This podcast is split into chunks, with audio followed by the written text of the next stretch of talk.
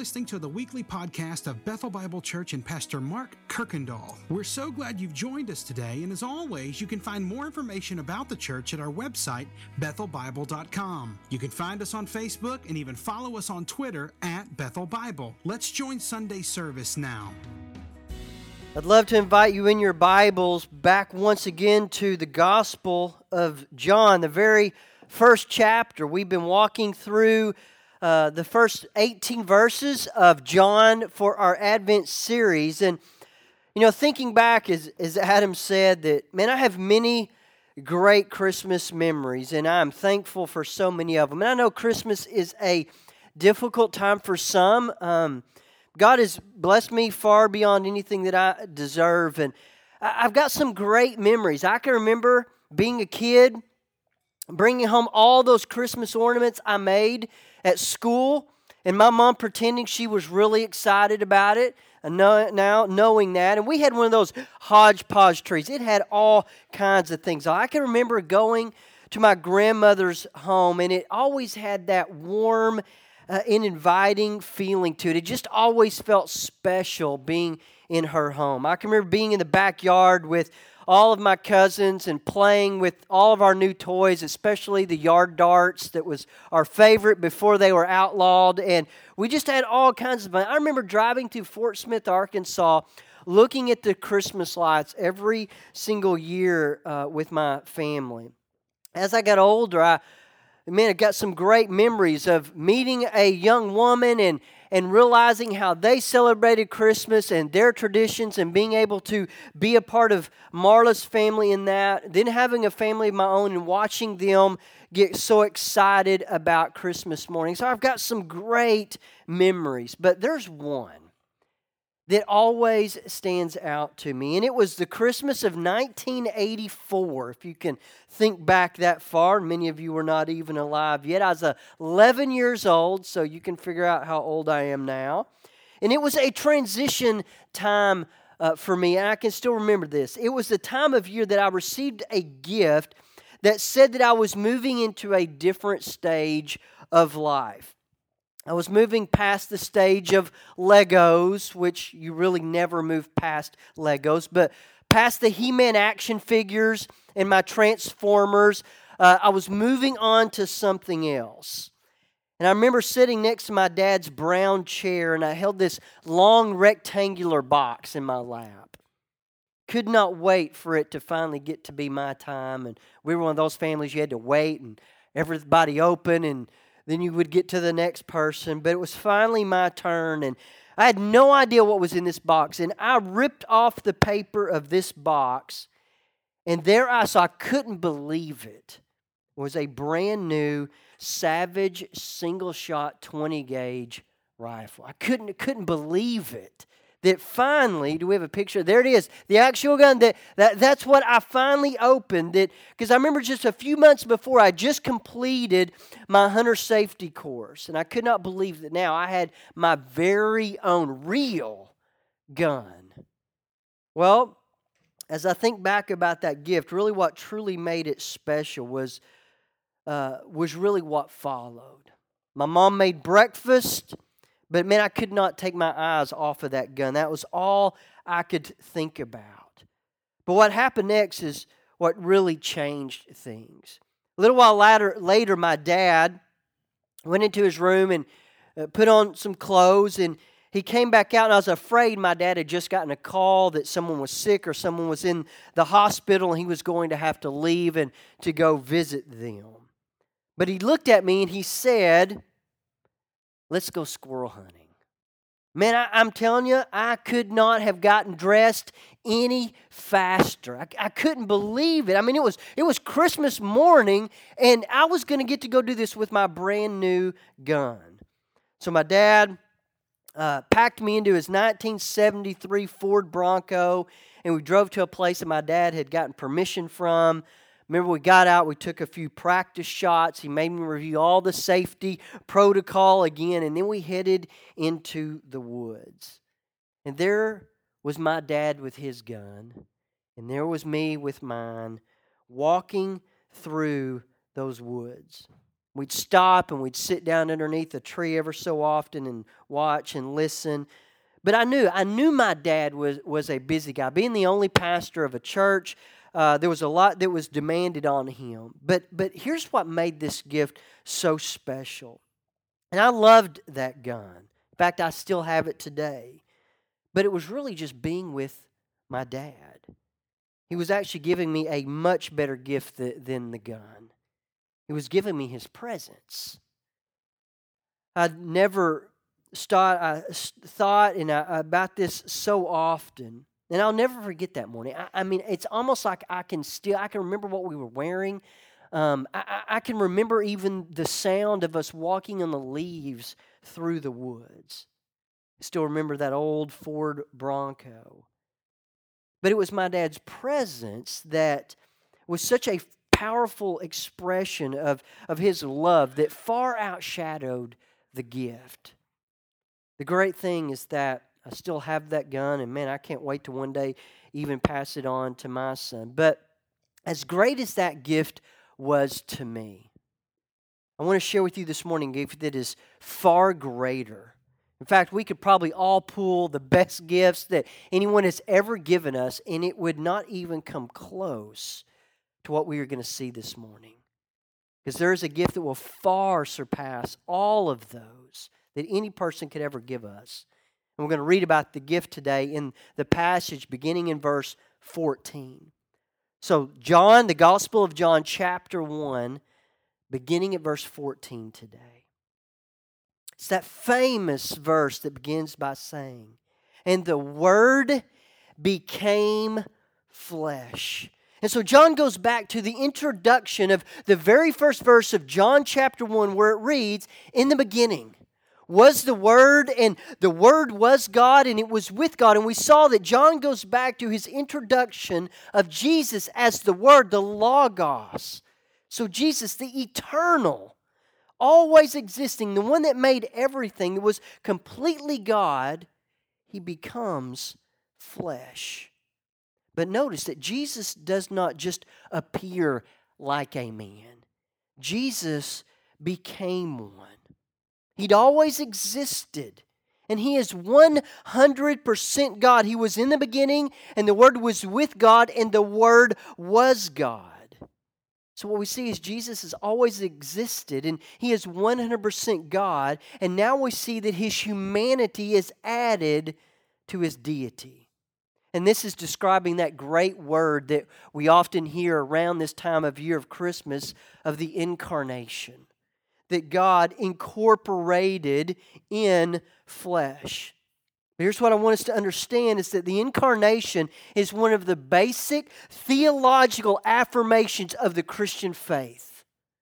In fact, it's one of the ones that is the major dividing line between false religion and true Christianity is the incarnation. You're there in John chapter 1. Flip over just three chapters to John chapter 4. Make yourself a note. Draw a line to John chapter 4, verses 1 through 3. And let me show us how this basic theological thought is a major dividing line that he became flesh. It says, Beloved, do not believe every spirit but test the Spirit to see whether they are from God. For many false prophets have gone out into the world. And here's how you know the difference. By this we know the Spirit of God, and here it is. Every spirit that confesses that Jesus Christ has come in the flesh is from God. And every spirit that does not confess Jesus is not from God. This is the spirit of the Antichrist which you've heard is coming and now is in the world already. So it's a major dividing line of true Christianity and false religion. So, as Christians, here's what is so important that we believe and affirm this morning. First of all, God the Son is God 100%. He has always existed, He was not created. God the Son, He became flesh and we call him Jesus. He incorporated, he took on humanity. He didn't just appear as a man, he became one. But at the same time, he remained absolutely sinless. So, God the Son, He does not give up one ounce of His divinity to become human. He doesn't lose any of it. He was 100% God and He is 100% man. What we see from the first five verses is such a powerful uh, picture of the Word becoming flesh, born into humanity, but it even gets better. Notice, and the Word became flesh, and look what the Word does. He dwelt among us. This word dwelled, it means to tabernacle or to tent. And it means that God the Son came and he, he set up camp. He, he took up residence here on earth. So he didn't just be, become flesh, he became flesh and he lived among humanity. Now, this image is such an interesting one. It goes all the way back to the Old Testament. Remember the children of Israel, they have just been released from bondage in Egypt.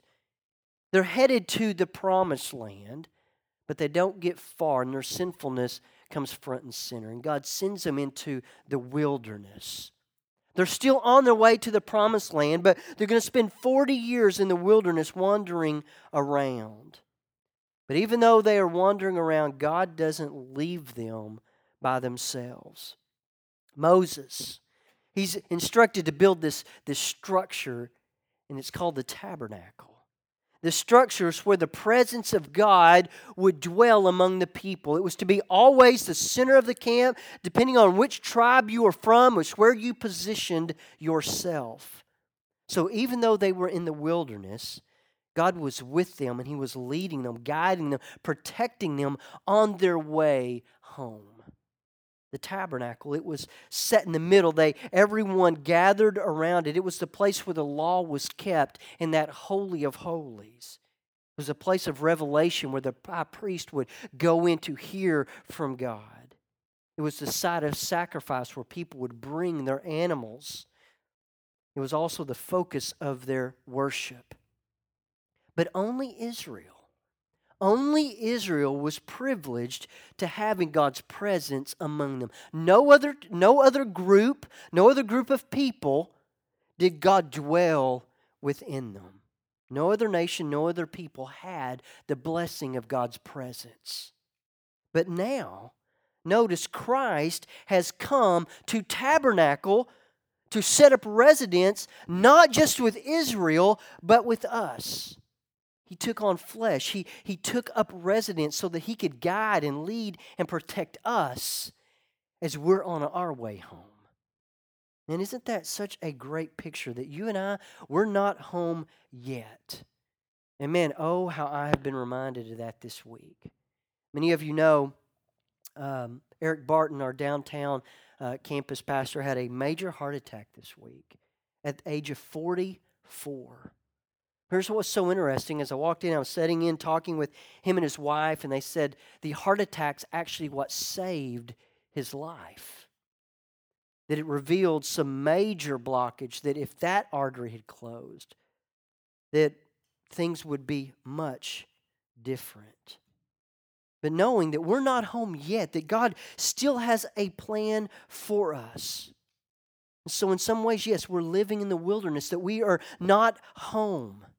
But God the Son became one of us, and he, he, He's basically put a tent in our own backyards. And He does it so He can be close to us. He does this so that we can have interaction with Him. He does this to lead, to guide, and protect us as we're on our way home. But I want us to see how He comes and, and dwells with us. Look at the last part of that verse. It says that the Word became flesh and dwelt among us. And when we have seen His glory, the glory as the only Son from the Father, full of grace and truth. When God the Son came, He came as the only Son from the Father, full of grace and truth. I want you to notice two things about Jesus, what he displays for us. First of all, God the Father, his glory, his beauty can only be seen through the Son. He's invisible. We could never know the Father. But the Son reveals who the Father is. And Jesus is the only one that can reveal God. The only way to know and to experience the Father is actually through Jesus. There's no other way. This is why we cannot say it's Jesus and Caesar or Jesus and Muhammad or Jesus and Buddha, that Jesus is the only way to know the Father because he is the only Son. Second, he says his coming displays truth and grace. So, what does he mean here? I believe that his revelation, he's saying, first of all, it's gracious, meaning you and I don't even deserve to be able to know the Father. There's nothing in us that could ever earn that, us the right to be able to do that. So even the revelation of the Father to us is a gift. And then he says he comes in truth. So, first of all, God could have created us and He could have completely hidden Himself from us. He had total right to do that. We did nothing but turn from Him. But He reveals Himself graciously, but also in truth, meaning the revelation that the Son reveals to us, it can be trusted. The Son reveals God the Father to us. We don't deserve it, and we can trust it. His revelation is full of grace and trustworthy. So John then ties this back. Do you remember last week, John the Baptist, or maybe a better way is John the Witness? He's reminding us once again that God's plan for, for pushing back the darkness in the world is us. In verse 15, John bore witness about him and he cried out, this was he of whom I said, who I've been talking about. He who comes after me, he ranks before me. He outranks me because he was always before me. So, John's now going to use three verses to show us the Son taking on flesh and, dwelling among us, what it does. So, he came, the Word came to us, it became flesh, it dwelt and he does that to reveal the Father in grace and truth. And in verse 16, notice how he comes. He comes from his fullness. I love this verse that Jesus came as that baby wrapped in swaddling clothes. He does not come out of any kind of deficiency, he comes from the fullness. But what does it mean? It means that God the Father put all of his resources behind the incarnation. That God put all that he had and all that he is behind sending Jesus. He didn't hold anything back. I mean, think about one of the greatest gifts you've ever received. I shared with you one, another memory I have is I was in the eighth grade. I was in the eighth grade and it was really cool.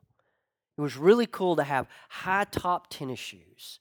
And uh, if you've ever watched Back to the Future, that's what I'm talking about. But you never laced them. That was uncool. And uh, they we almost you they flopped around everywhere. But I remember seeing all my friends get them. But I knew things were difficult for us because my dad we had just built a house a year before. I knew that was a a big stress on the budget. But God was doing something in my father's life, and he was uh, very um, dissatisfied with where he was. My dad didn't know what to do, and so my dad became a salesman of selling all things Encyclopedia Britannicas. You know, you can't even find those probably anymore. But he, he, there was something God was doing. Now, what we know now is six months later, God would be moving us to Texas. But it was during that time of the season, I knew money was tight. But my mom brought me into the room and she opened up the Sears catalog. Uh, that's how you had to shop in rural Arkansas.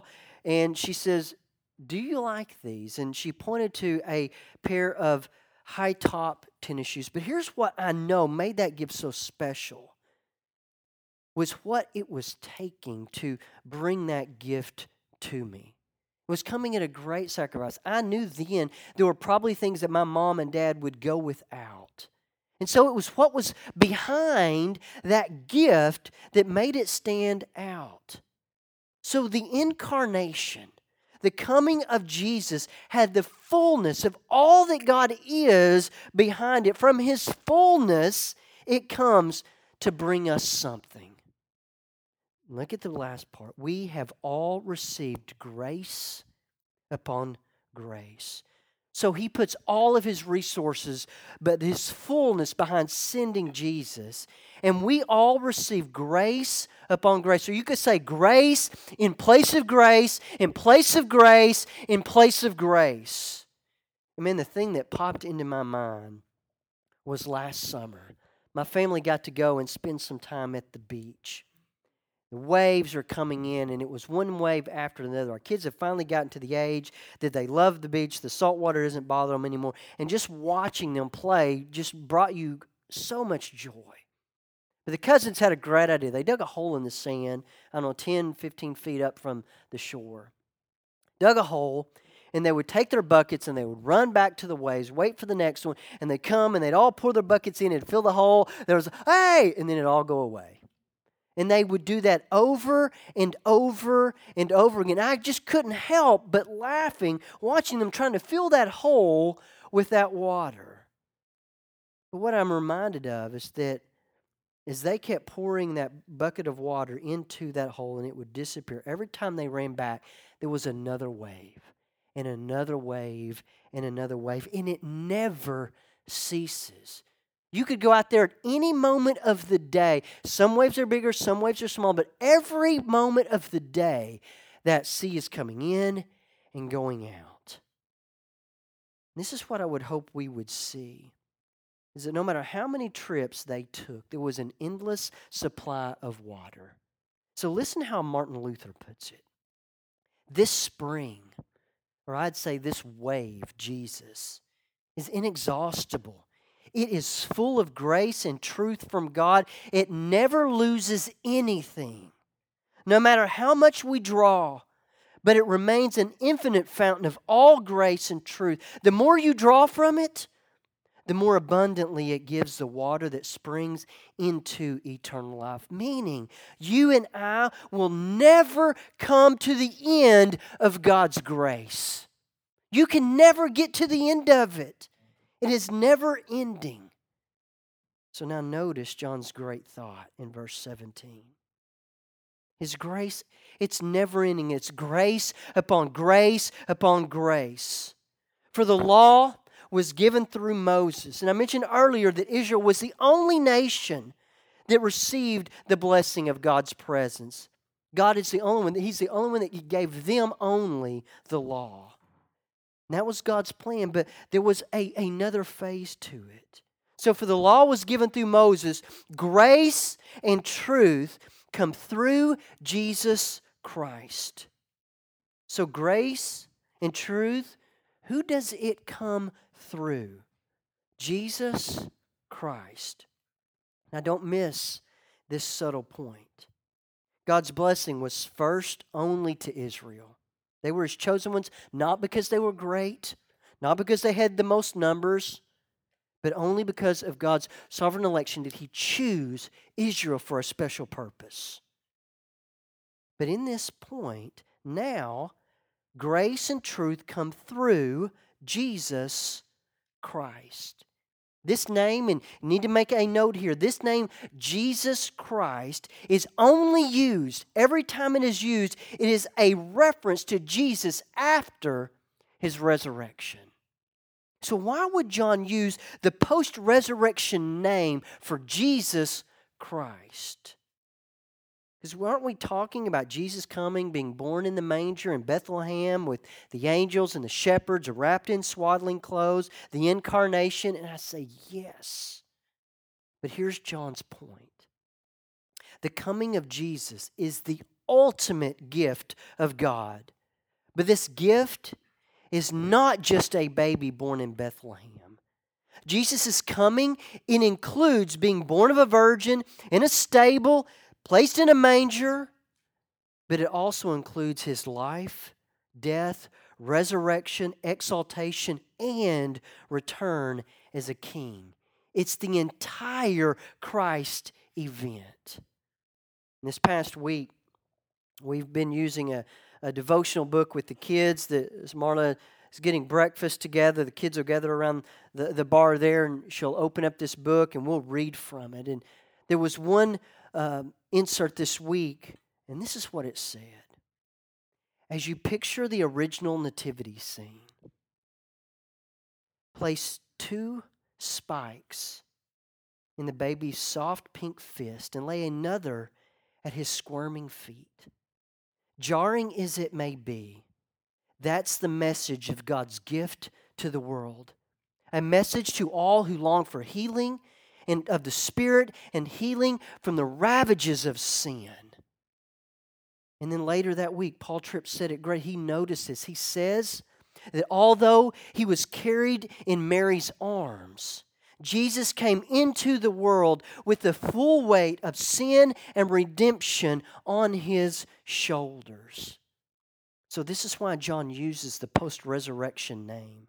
The incarnation of Jesus, the coming of Jesus and dwelling with us, taking on flesh, is that Jesus is, He is the best gift that God the Father could ever give us because it includes every event that Jesus would experience, especially the cross. So his becoming flesh and dwelling among us would be meaningless without his death. So here is what we see the entire Christ event, not just Christmas, being brought to us. Then the last verse. Because no one, no one's ever seen God. No one's ever seen God the Father, the only God who is at the Father's side. He has made him known.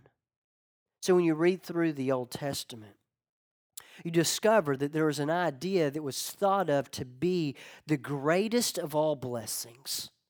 The greatest blessing that anyone could ever receive you read it in several places, but I've pulled out two. One is in Numbers six, beginning in verse 24. And it's often used as a blessing that would say, And the Lord bless you and keep you. The Lord make his face shine upon you and be gracious to you. And the Lord lift up his countenance upon you and give you peace. Then in Psalm 67, verse 1, it says, May God be gracious to us and bless us and make his face shine upon us. Selah. So having God look at you, having God's presence, that was the greatest blessing anyone could ever imagine. But there was a problem. No one could look upon God and even live. I mean, Moses, he had to be hidden in the cleft of a rock just for the back of God to pass by. The people of Israel, when they gathered around the mountain, when God was going to ascend on it, they could not even touch the foot of the mountain and live. It was something they so desperately desired. It was the greatest blessing, but they could not have it. God's presence him looking upon him, him being with them, was viewed as the greatest of all blessings, but we could never get to him. So, in order to receive the greatest of all blessings, God's presence, God had to do something, and he did. And the Word became flesh and dwelt among us. Since we could never get to God because of our sin, God came to us. And I'd like to ask us to all think about and reflect upon that. The greatest of all gifts, the most powerful expression of God's love was God giving us his presence, becoming flesh and dwelling among us. You know, the other night we had one of those rare moments it seemed like at home we were all there together and I'd heard there was something coming on TV, and Marla absolutely loves this group. It's a group called Pentatonic, Pentatonix, and it's an a cappella group that was on a show. And uh, Marla get in the car and turn on her phone and, and find that Pandora station of them. She just loves to hear them sing and all the the noises that they can make. And here is this group of five people no instruments, making incredible music, singing about Jesus. Now, I have no idea where they stand with Christ, but here was a group singing about the coming of Christ. But I couldn't help to think about how many people are going to go through Christmas, go through this Christmas season, and it be nothing more than just a sentimental thought, a good feeling. Because the birth of Christ, because here's what has happened the birth of Christ has actually been thrown in with everything else. They sing about the elves. They sing about the Grinch that stole Christmas. They sing about the wonderful life. And oh, yeah, here's one about this baby in a manger. But the narrative of Jesus' birth is not simply another part of the Christmas pageantry. The first coming of Christ is not simply another great story to think about at Christmas time. It is the pivotal moment in which every human soul stands. But if Christ is just one more cast member of the many Christmas characters, then we have exchanged that precious gift, the incarnation of the God man, for a cheap imitation. So we don't simply need to just put Christ back into Christmas with everything else. We need to allow Christmas to be all about Christ. Because in the first Christmas, God gave us his presence in the form of Jesus, Jesus Christ. He walked among us. He taught us truth. He showed us God's character. He died to give us eternal life, and He left His per, uh, permanent presence with us in the person of the Holy Spirit. You know, I'll never forget opening up that savage single shot 20 gauge. I'll never forget that. But I would not trade that morning hunting with my dad for anything because he gave me his presence.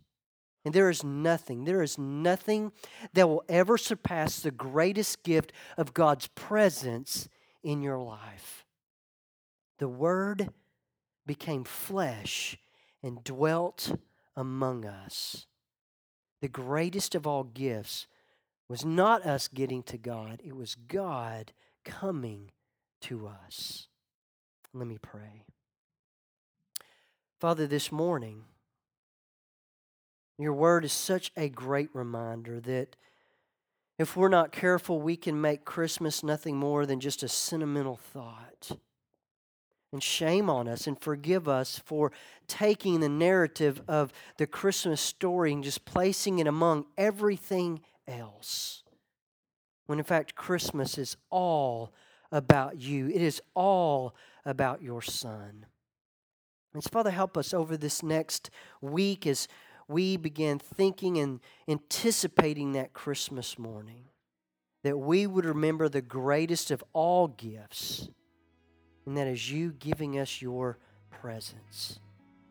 And it is in His name, that greatest of all gifts, that we can pray. Amen. Thanks again for listening to the podcast today. We hope that you were blessed and encouraged. And if you have any questions or comments, we want you to let us know simply send your thoughts to questions at bethelbible.com. Thanks for spending time with us, and be sure to join us next week on the Bethel Bible Podcast.